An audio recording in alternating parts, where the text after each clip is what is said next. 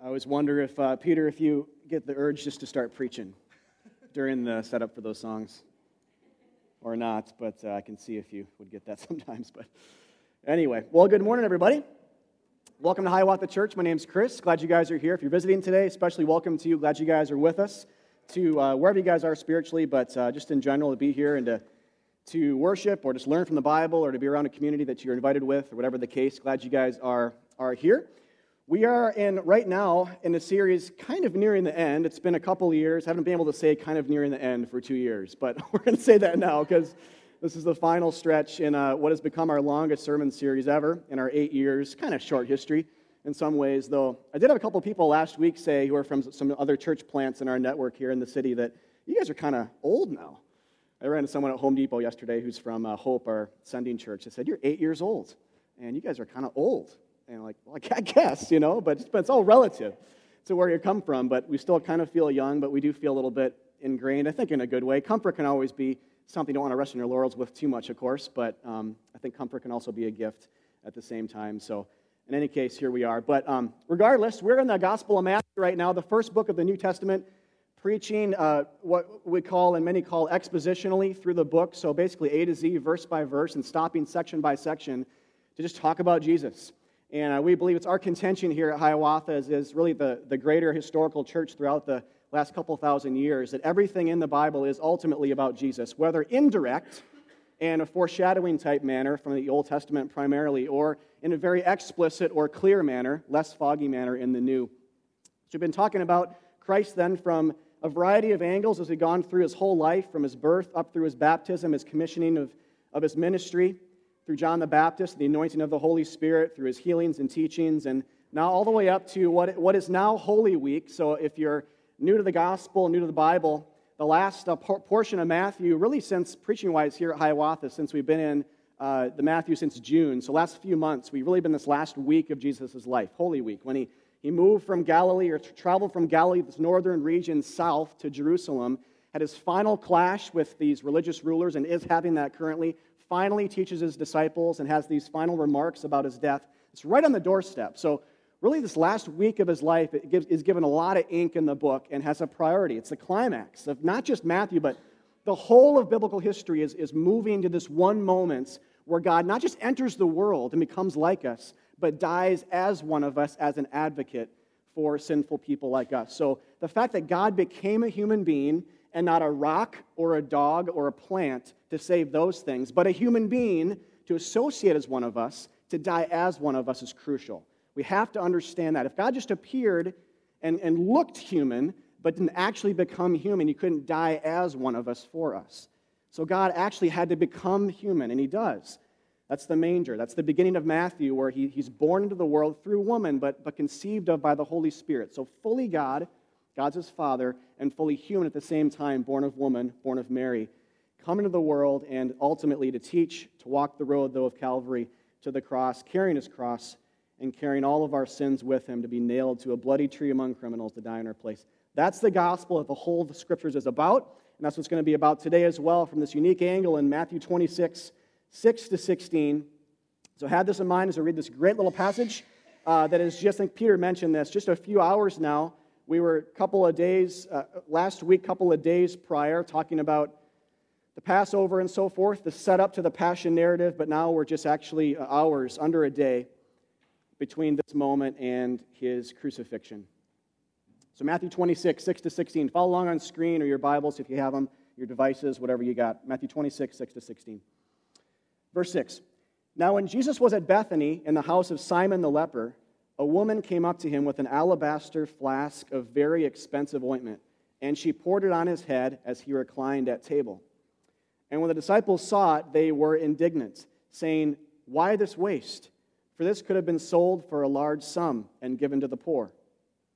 But Jesus, aware of this, said to them, Why do you trouble the woman? For she has done a beautiful thing to me. For you always have the poor with you, but you will not always have me. In pouring this ointment on my body, she has done it to prepare me for burial. Truly I say to you, wherever this gospel is proclaimed in the whole world, what she has done will also be told in memory of her. Then one of the twelve, whose name was Judas Iscariot, went to the chief priests and said, What will you give me if I deliver him over to you? And they paid him 30 pieces of silver. And from that moment, he sought an opportunity to betray him. All right, so uh, just a quick recap of this. The, the crux of the story, there's a lot going on here, and I'll recap some of this as we go along as well. But the crux of this little exchange that Jesus has with this woman and his disciples and this Judas uh, issue uh, is juxtaposed, which I'll talk about that in a minute.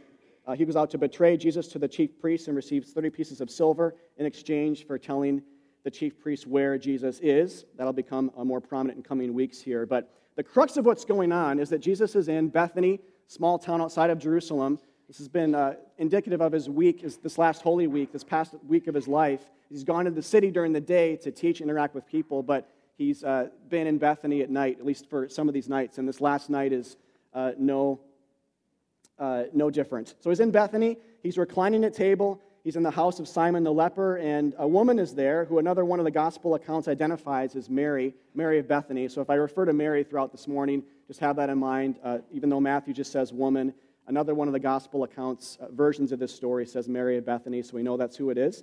Uh, Mary approaches Jesus with a very expensive alabaster flask, about the size of a soda can, an alabaster flask of, of ointment. Very expensive. We'll talk about how much it costs here in a little bit, but anoints him.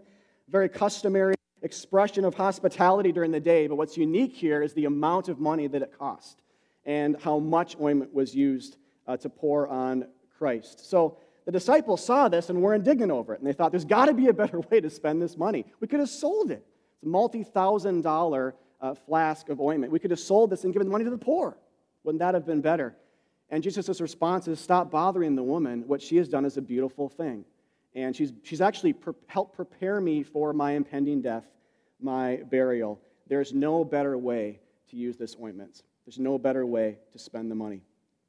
Then again, Judas goes out after this. Another one of the gospel accounts recounts that it's actually Judas who's most indignant over this. Right here, it just says all the disciples were confused over this woman's actions, but another one of the gospel accounts actually says that Judas is kind of incited through this. He, he's so taken up by it through his love of money or just through disillusionment with Jesus and what he was really about in his ministry, his impending death. He's talking about his death. What's that all about?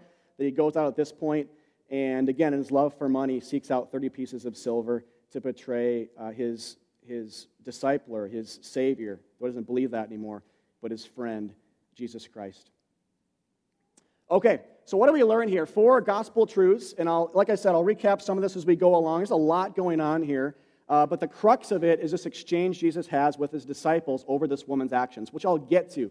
Before we get there, though, we'll learn a few other things along the way that are, that are very important that tells us about Jesus' true mission and what's really going on here, basically on the eve of his death, hours away from his betrayal, his arrest, and his crucifixion, ultimately, his resurrection. So, what do we learn? Uh, four gospel truths. The first thing is a bit of a review from last week, so I won't spend a ton of time on this, though it spills over into this week. Those of you who weren't here last week, this will be new for you. Or a reminder, either way, very important to get. It's part of what the narrative is trying to tell us is that God is still in control.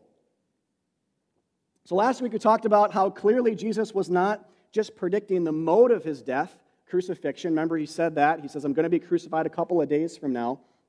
But also how he was orchestrating the timeline and the calendar of the whole thing as well. How he was bent on dying on Passover.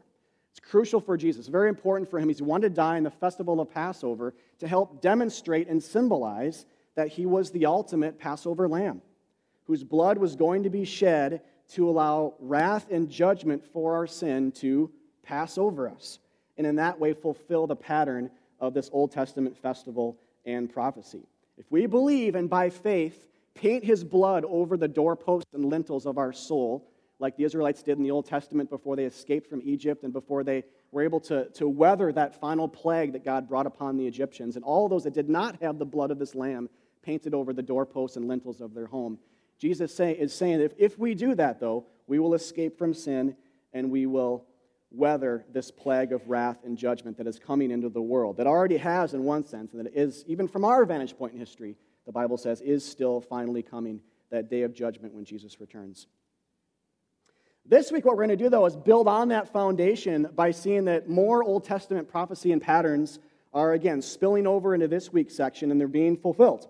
Especially, we could say at this point, too, if we're just reading this for the first time, especially and uh, we don't understand the end of the story, maybe we're just reading Matthew A to Z, or even the Bible A to Z at this point, we could say that uh, at this point, one of his closest friends is betraying him. Certainly, this is unexpected, right? This is unexpected and a wrench in the gears of Jesus' plans. But the answer is clearly no. Clearly no. Even this is foreseen, even this is part of the drama of the gospel narrative as it unfolds here in Matthew and just in history. So, a couple of places that we see this is first from Psalm 41:9. This is a psalm of David, written about a thousand years before Christ. He says, even as a part of this psalm, even my close friend, someone I trusted, one who shared my bread, has turned against me. Now, we didn't talk a lot about this yet in our series here. I don't think in Matthew. If we did, it's been a while, so I'll just say it anyway. Uh, but the way that Jesus uses the Psalms, not just here, but elsewhere, as well in other parts of the narrative, when he, when he quotes them, he's always quoting them as though they're about him. It's as if the Psalms are his own prophetic songbook. And, and, he, and he, he cites them as being pattern like a thousand years, basically a thousand years prior to when he lived, that they occurred in the life of David, the life of Solomon, the life of other kings or individuals that were indicative of what, would, what he would experience later on in his life. So, just like that song we sang before I got up here about Jesus being this ultimate anointed son of David. He's called that in the New Testament. He's in the bloodline of David, and he resembles David, being an ultimate son of him. The bloodline issue is key. Remember how we started Matthew. We talked about the genealogy of Jesus from an Old Testament perspective and talked about how it's not just blood, it's resemblance. Like grandsons kind of look like their grandfathers or great grandfathers or, or kind of share some of their interests or something like that, but, but are different. It's the same with Jesus. Jesus is a lot like David. So, this is the way prophecy works in the Bible. Something actually happens in history. God ordains it. God moves through kings like King David. And then they happen again for Jesus in a resemblance kind of manner. So it's not just direct prophecy and fulfillment. It's this happened to David and it happens again to Jesus later. It's pattern fulfillment, type or foreshadowing to fulfillment later on. And so when we see David go through something like this in Psalm 41, as Jesus is going to quote later from Psalm 22, the same kind of thing, but in a greater capacity, is happening to me right now. I'm the ultimate David. I'm the ultimate king.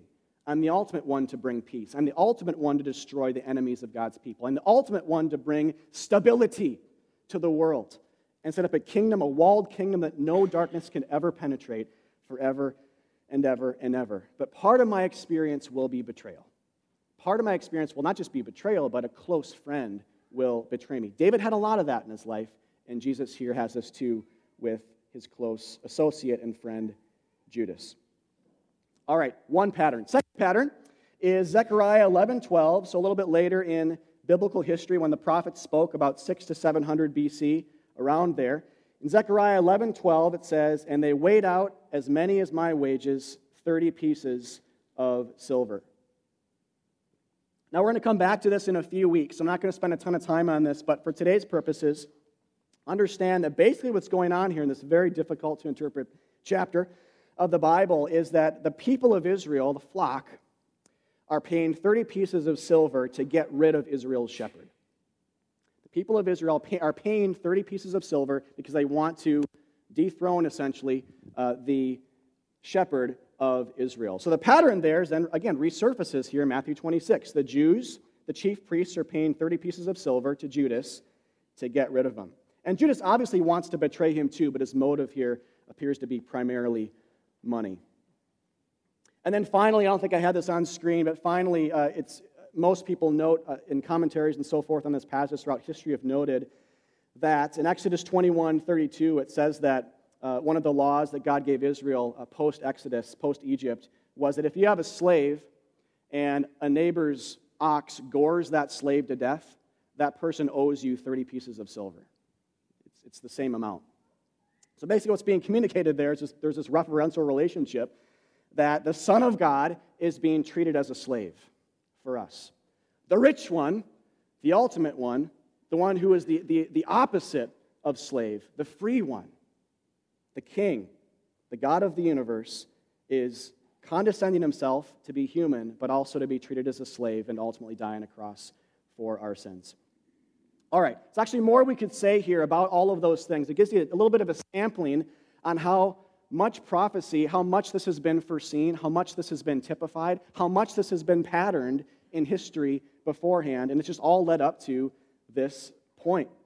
And it's important to understand this on two levels. On, on one level, factually, a lot of you guys might be here and, and you didn't know this yet. So, this is a factual relationship between what the Old Testament says and what Jesus ends up doing in his ministry, how he fulfills it. But that's never the end of it. Whenever we see stuff like this, and I'm thinking of a passage right now in 2 Timothy where it says, These things are written down for your benefit, for my benefit, for our benefit as a church. We can understand this factually. We get to know more about Jesus when we see his relationship to David as a betrayed one, as a slave like, uh, even though he's not a slave, one became like a slave for us unto death, who's, who's the ultimate betrayed by a friend one, who suffered and died on a cross 2,000 years ago for our deliverance. And in that way, brought a kingdom into the world. In that way, he was king. In that way, he was warrior. In that way, he brought peace between sinners like us and God. So we learn a lot about as prophecies being fulfilled and patterns are being revisited we learn a lot more. As I mentioned last week, it, it almost puts meat on the bones of the simple statements that Jesus Christ died on the cross for our sins. Good and true statement, right? What these prophecies do is they put more meat on the bones of this is what that, another way of looking at that. This is another way to understand it. God is king. God is ultimate betrayed one. God is the condescended one who gave himself even over, even over to death on a cross for our sins. On another level, though, that's the one level. On another level, if, if and when we suffer, and we all do, some of you are suffering even at a high level even today, I think what God does when He frames the narrative this way, we said this last week as well, when God is in control of stuff like this, not just generally in control of the happy things of life, He is. He's the giver of all good gifts. When He's in control amidst suffering, when He Himself is going to go to the cross, when He Himself is going to be tortured and flogged and nailed to a tree for us willingly, when he's in control of all that, when prophecy predicted all of it, when it's all a part of God's plan A, God speaks to us in our sufferings, in our questions, in our difficulties, and says, Calm yourself. Release your anxieties to me. I have everything under complete control. No one sabotages me. I take the worst of evils and I intend good through it. I'm a master at it. Don't believe for a second that your life is an exception to this, because it isn't. Do you see the hope here? That won't completely take away pain, but it will say it, it will scream to you in the moment of trial, God is with you in it, just like he was with Jesus in this very moment, and predicting it to, to the letter of how it was going to play out. Do you see the encouragement in that? And how much the anchor for the soul it is to know that God is never, ever aloof. He's never distant from you in good times and bad. The truth of the gospel is in part to know that the Holy Spirit is always present. He's always able to redeem even the worst of things in our life, to bring glory to His name, joy to us, and to smite the devil who would want our suffering to end very differently. For our discouragement, for our distant from God, for our questioning of His plans and purposes in our life.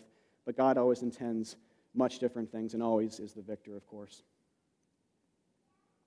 All right, let's move on. Second thing here is a little bit more of an aside, and this will spill into the latter two things. I have four things today. This will uh, inform the latter two, so I'll mostly just give this as an FYI, and I'll explain what this means in the latter two sections here. If you're following along on your sermon insert or something like that, kind of know where I'm going. But verses 12 and 13, let me read that one more time. Right in the middle of the passage, remember this is kind of the crux of it here.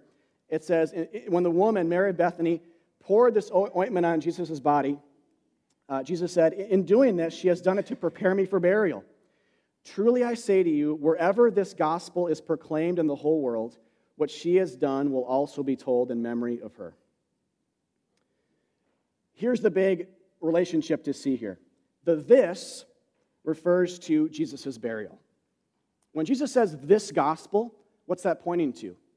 It's pointing back to my burial. He's saying, My burial is good news. My burial is the gospel. Whenever that's going to be talked about in the world, what's going to accompany the good news of my death, the good news of my crucifixion, the good news of my burial, will also be this story about Mary Bethany will also, a lot of times, accompany it, just like it is today. Isn't that amazing in one sense? This wasn't even written down yet, it just happened. And Jesus, Jesus knows that it's going to be written down. He knows the New Testament's going to be written very soon after his death and resurrection. And he also knows that his words, Mary's actions, and the disciples' words, all of this will be written down perfectly for us to preach the gospel with indefinitely, just like it is right now in this very room. It's incredible. More prophecy, you could say, right? Being fulfilled, but that's sidebar. All right, going back to verses 12 and 13, though. He's actually getting a lot more specific about the gospel, a lot more specific. Remember how he began the book? He said, and all the gospel accounts basically start this way of Jesus was baptized, and he started to announce that the gospel of the, of the kingdom was near. Believe the gospel, he said. Turn, repent, and believe the fact that God has drawn near to sinful, sinful humanity to redeem and, and right all wrongs. Basically, how he begins. But when he says gospel, it's a little bit foggy, right? We have to keep reading to know what that actually means. We have the Old Testament, we have it typified, we have patterns, of course, all of that. We kind of know what's going on. But if you don't know the end of the story, it's especially foggy, and you have to kind of blow into it by keep reading to clear it away. And Christ does that. He helps us here by now, just hours before his death, he says, You want to know what the gospel is? The gospel of the kingdom? It's my burial, it's my death. Whenever the gospel of my death, the gospel of my burial is proclaimed, this story will be accompanied it as well. So, a very common way the Bible hangs together, by the way, too, if you're new to the Bible, uh, the Old Testament to New is really a relationship between the foggier and the less foggy, the clear. Even the gospel accounts themselves, like the, right in the Gospel of Matthew, it starts a little bit foggy and gets clear as the story goes on. It's the way God writes, the way God works in the world. And we see that play out not just in the, the minutiae, the simple, the, the particular, but also the greater story as well in the entire Bible. So, but again, want to be clear on this. Jesus says the gospel is the good news of my death because it's there that I will take away the sins of the world, the great plague that all are affected by. All right, third thing. This is huge. The unlikely understand while the likely sometimes do not. How does the gospel play into this? Where's the gospel truth here? Let's read verses 7 and 15 juxtaposed to get at this idea. The unlikely woman and the likely Judas, or the likely disciples, you could say as well. I'll read Judas, but you could read the disciples into this uh, too. Verse 7 A woman came up to him with an alabaster flask of very expensive ointment, and she poured it on his head as he reclined at table. The right response to Jesus, the good thing that Jesus celebrates. But verse 15, and Judas said, What will you give me if I deliver him over to you? And they paid him 30 pieces of silver. All right.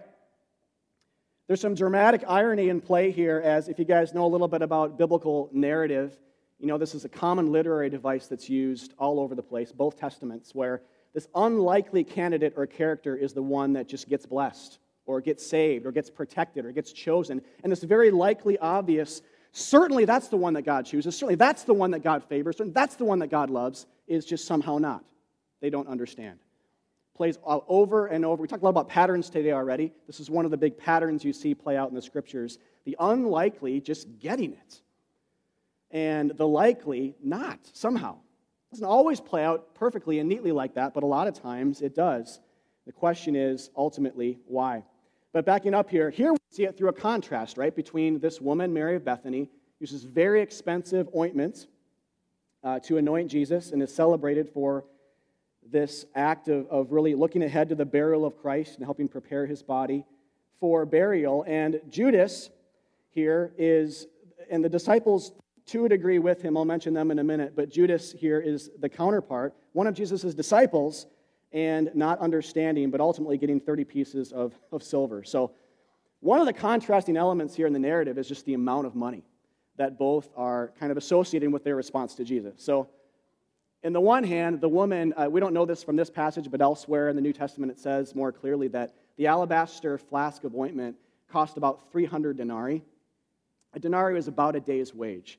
So basically, about a year's worth of salary is what she was, in this ointment, what she was pouring out in its entirety over Jesus' body in preparation for his burial. 30 pieces of silver was about uh, a month's wage or so. So you think about it in these terms basically about $50,000 worth of ointments and $7,000 worth of silver that Judas gets for betraying the Christ. But this woman gives a ton more. So huge difference. So basically, what this is then is it's a case of the less educated understanding more than the esteemed professors.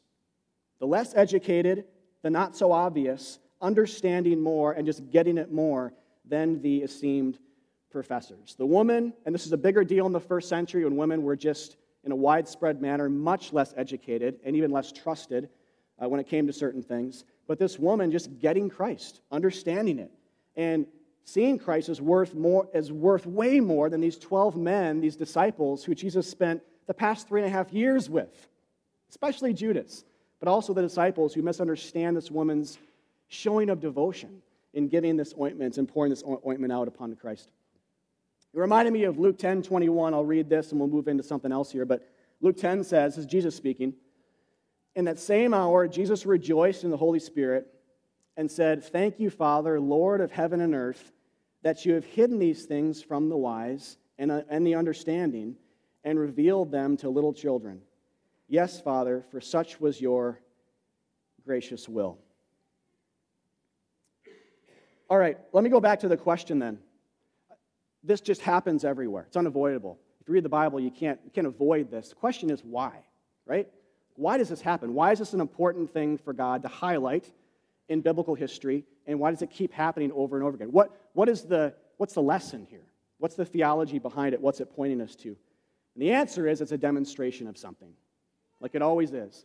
It's a demonstration that we are not saved by our intelligence, our likeliness of earning God's favor, but rather, but rather by God's, God's grace. We're not saved by our likeliness, our intelligence, but rather by the sheer grace and choice of God. 1 Corinthians 1 27 to 29 is big on this. Elsewhere in the New Testament, the Apostle Paul writes this. It's, it's the same topic, just from a more like prepositional standpoint or straight up standpoint. But God chose what is foolish in the world to shame the wise. God chose what is weak in the world to shame the strong. God chose what is low and despised in the world, even things that are not, to bring to nothing things that are. So that, here's the big so that, so that no human being might boast in the presence of God. So, what's this all about? God saves all kinds of people. This is not saying that God does not save intelligent people or strong people sometimes. It's not saying that. It's just there's a pattern by which God moves in the world to save very normal, blue collar, unlikely, not super smart people. And when, and when God does that, it screams to everybody watching, especially the soul of the person who is saved, that I'm not that great a guy or girl. How am I saved at all? How do I know things at all about the God of the universe who I can't see? How do I know these things, these deep things about what happened on the cross? How am I at all close to Him? How is that really happening? If we're honest with ourselves, we say it's got to be God alone because I'm not the smartest. I'm very average, if not leaning towards the end of the spectrum of the unlikely and the weak. So God is choosing the weak, not the strong, to show that I save, you don't. And so he actually says here in, in context in 1 Corinthians 1, I didn't read this part today, but he basically says, Look around. It's like he's preaching to them and saying, Have you forgotten this? Look in here and look around and look at your leaders, look at your pastors. They're not that great, like awesome people. They're not that smart. They're not that standoutish. They're very normal. And what that should scream to you all the time, and you are too, what that should scream to you is God must, there must be something else in play here that's saved because it's not all the strong and intelligent. I mean, think about it that way. If it was the opposite, if, if we were just the strongest and most intelligent of society, what would that say about the nature of the gospel? We must find him on our own.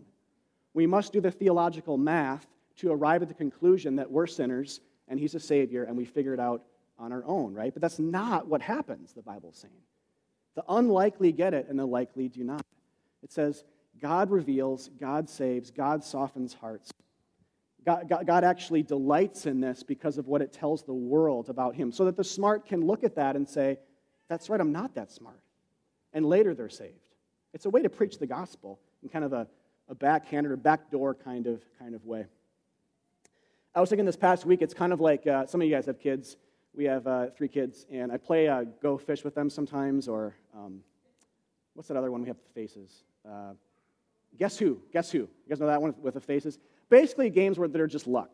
You know, it's just it's it's it's just random luck for what cards you pick, and there might be just a little bit of skill, like noticing patterns, remembering things, but it's basically luck. And my kids beat me all the time.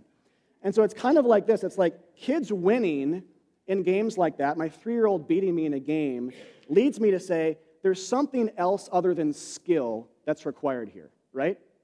Luck. Otherwise, why are they winning? Like, why are these kids winning all the time, right? There has to be something else in play. It's the same, it's the same with the gospel. We look around and say, look at all of us. Look at our stories. Look where we came from. Look at our conversion stories. We're not that great. And that's the point. Praise God that's the case because we think we are, we'll never run to Him. The Bible says God chooses the weak. The Bible narrates Mary of Bethany understood while the disciples were hard hearted and did not. And Judas rejected to show us that God saves us by grace, not by what we do. We bring nothing to the table. He simply comes our way and reveals himself, so we can't boast. That's the big so that here. So that we can't boast. We have nothing to boast about, right? We, the only thing we can boast in is God himself. And say, I know Jesus because based on what he's done for me, it's on his terms I know him. We can celebrate and boast that God saves, we don't. God saves, we don't. God saves, we don't. It's the same with the disciples, though I won't talk about uh, this too much. In one sense, in this, in this story, the disciples are these likely ones, right? If Mary of Bethany or the disciples are going to get it, you think it's going to be the disciples. In another sense, though, we can apply this formula to them as well and say, when you read the gospel narrative, why are the disciples all the time such boneheads? Why does Peter put his foot in his mouth so much? Why do, they, why do they constantly not see when the Son of God who made the universe is looking at them in the face and they have absolutely no idea what's going on? Why does that happen? The answer is to demonstrate to us that they are chosen, accepted, loved, and that there's nothing really special about them other than God loves them. And that's enough. The disciples are the epitome of normal. They're fishermen. They're tax collectors, they're carpenters, they're, they're just they're teenagers even. A lot of them are very, very young men. And they're just chosen, they're called away from their work. The Bible never says that, and Jesus identified the best of society, the most righteous, and called them. It just said he was walking by, he saw Andrew, saw Peter at their fishing nets, and called them away. He saw Matthew later at the tax collector's booth and called him away from his job, his identity, to be identified now as a follower of Christ. He just chose and, and walked by them. They weren't looking for him, he walked by them such is the case for you and me. This is the good news here. This is how God has found you and me. He's walked by you, He's actually at work in the world, softening hearts. He's not a bazillion miles away. Drop the pencil and stop doing the theological math. Look what He's said to us in His Word. Look what He's demonstrated narratively. He wants us to know these things so we'll stop working out our own salvation and just believe in His salvation that came our way. This is gospel stuff, not religion. This is about him, not about, not about us. All right. This, all of this kind of keeps going here in the fourth point. So we'll keep unpacking this. Jesus' death, the fourth thing here is, last thing, is Jesus' death and burial take priority over giving to the poor. Jesus' death and burial take priority over giving to the poor. Verses 8 to 11 again. Let's remember this. And when the disciples saw it, they were indignant, saying, Why this waste? For this could have been sold for a large sum, $50,000 plus worth of money. Have that in mind. A large sum, and then some, right? And given to the poor. But Jesus, aware of this, said to them, Why do you trouble the woman? For she, she has done a beautiful thing to me. For you will always have the poor with you, but you will not always have me. All right, so let's talk about this exchange here that Jesus has with his disciples. Uh, Mary is a bit of a bystander. She's not uh, said to have spoken here at all, but the disciples raise question, right? What's going on, Jesus? There's a better way to spend this money, right? It's confusing on some levels, and if you guys are here, uh, maybe your starting point, your perspective, I don't know where you guys all are spiritually, but if, if you or anybody else approaches this story as though Jesus were just a man, and that the cross was more of a plan B, not that big of deal, this gets really offensive quick, doesn't it? If he's just a guy, who says this kind of stuff? Like, I'm, I'm, I'm more worth all the 50,000 than, than all the poor you could be ministering to right now, uh, simultaneously or concurrently, whatever, after the fact. I, I, I am, I should be, the focus. If he's the Son of God who made the universe and all those people right there in the room, and who is dictating history around himself to save all those who would one day believe in him, then it makes a little more sense. A little bit easier to swallow, right? If not a very easy pill to swallow, but at least a little bit more to swallow. Something to hang your hat on and say, oh, okay, makes a little bit more sense. Regardless, confusing and tricky.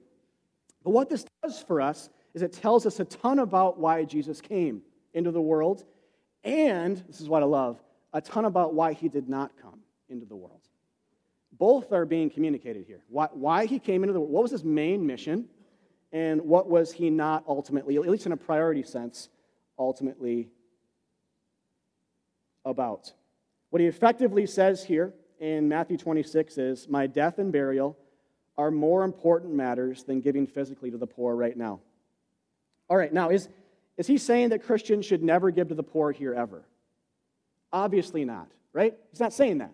He's actually he's actually saying that and alluding to the fact that they will one day by saying you'll always have the poor with you. Basically, you could almost hyperlink that and just say, click on it and say, oh, well, a Christian ministry should be should have this robust giving to the poor ministry, especially among the poor in a local congregation, because of what it reflects about God. Christians should think constantly, as 2 Corinthians 8 says, that God is the rich one who gave to the spiritually poor ones.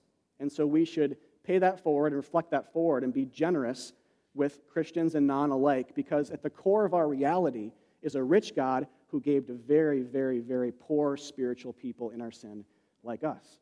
That's the core of your reality today if you're a Christian, and the core of my reality.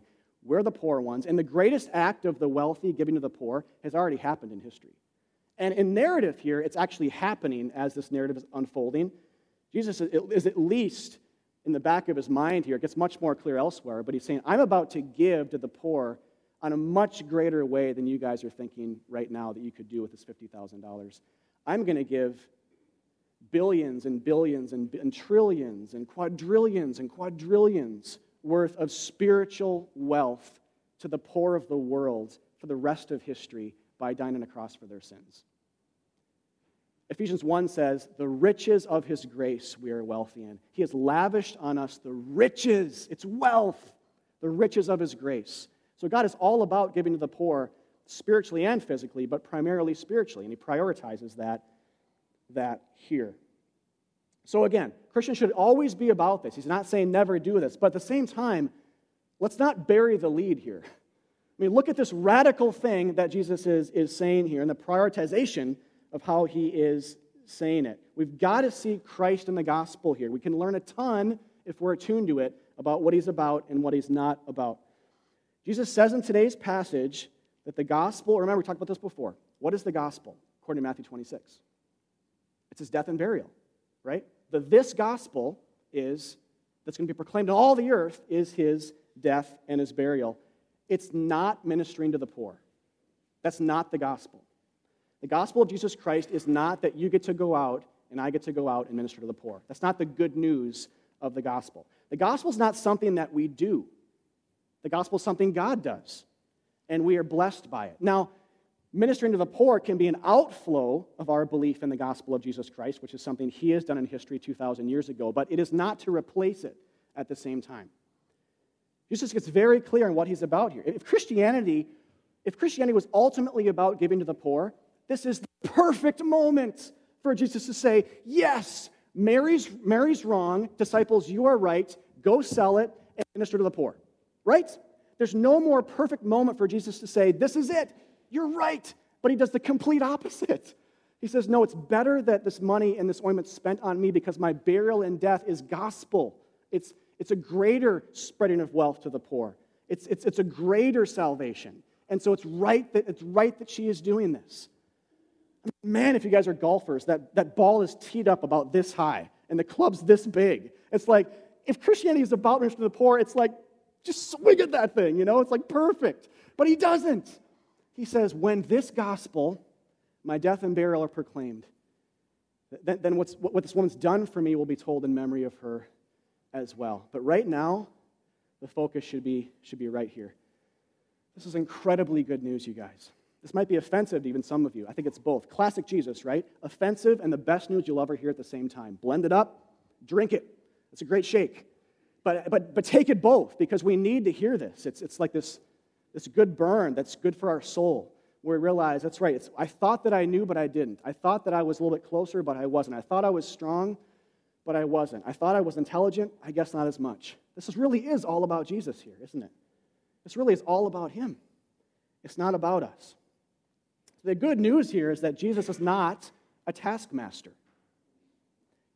Jesus is not a legalist. Jesus is not even primarily a teacher. He is, as the angels make very clear in chapter 1, a Savior. Very different. He's a Savior. He's one who dies, He's one who is going to be buried for us to take our sins far away. He's basically saying by taking the focus off what the disciples want and putting it on Mary and him as the anointed one, the ultimate king who's being prepared for burial, he's saying, he's grabbing the disciples by the shoulders and saying, Look at me. Look at what I'm about to do for you. Your mind's a thousand miles away. You're missing the crux of history. You're missing God in flesh dying on a, on a cross for you. You're missing it. So the poor will always be here, but I will not always be. Don't miss this. But they're missing it. They may be well intentioned, maybe, but even if they are, very, very uh, misguided. All right, so Let's move into wrapping this up then. Uh, in conclusion, Jesus has supreme worth. Supreme worth is what this passage is really all about. How are you responding to him right now? The Bible says here Jesus was buried for you, and your sins are gone as far as the east is from the west. And our initial, some of you guys aren't Christians yet, so I'll, I'll pose it that way. Your initial response to him, and for those of you who are Christians, your ongoing response to him as it relates even to good things that we can do in His name in our life, dictates what worth we ascribe to the gospel. I want to make sure that's clear. I'm going to read that one more time. Listen to this. Our initial or ongoing response to Him, as it relates to even other good things we can do in His name, dictates what worth we ascribe to the gospel. It basically says, Are you like Mary? Or are you like the disciples or Judas? There's, there's really three roads here if you split up the disciples and Judas here. So the question remains it's, it's relentlessly confronting. You know, that's what I love about the Bible is you can't get to a passage here and not have it confront you and saying, Who do you say that I am? Who are you like in this passage? There's, there's clearly two roads. I was going to say, I said three before. There are three. I'll talk about three here in a second. But basically, two, way, two things you can do with Christ. And there are three roads here two being very similar that uh, we'll unpack here to close. The, fir- the first question then is it's healthy to ask these things wherever you are spiritually, even as a Christian, because some of you might be wrestling with these questions even today. Are we like Judas, an associate of Jesus but maybe offended at his teachings? He's more important than the poor? Who says that kind of stuff? You're kidding.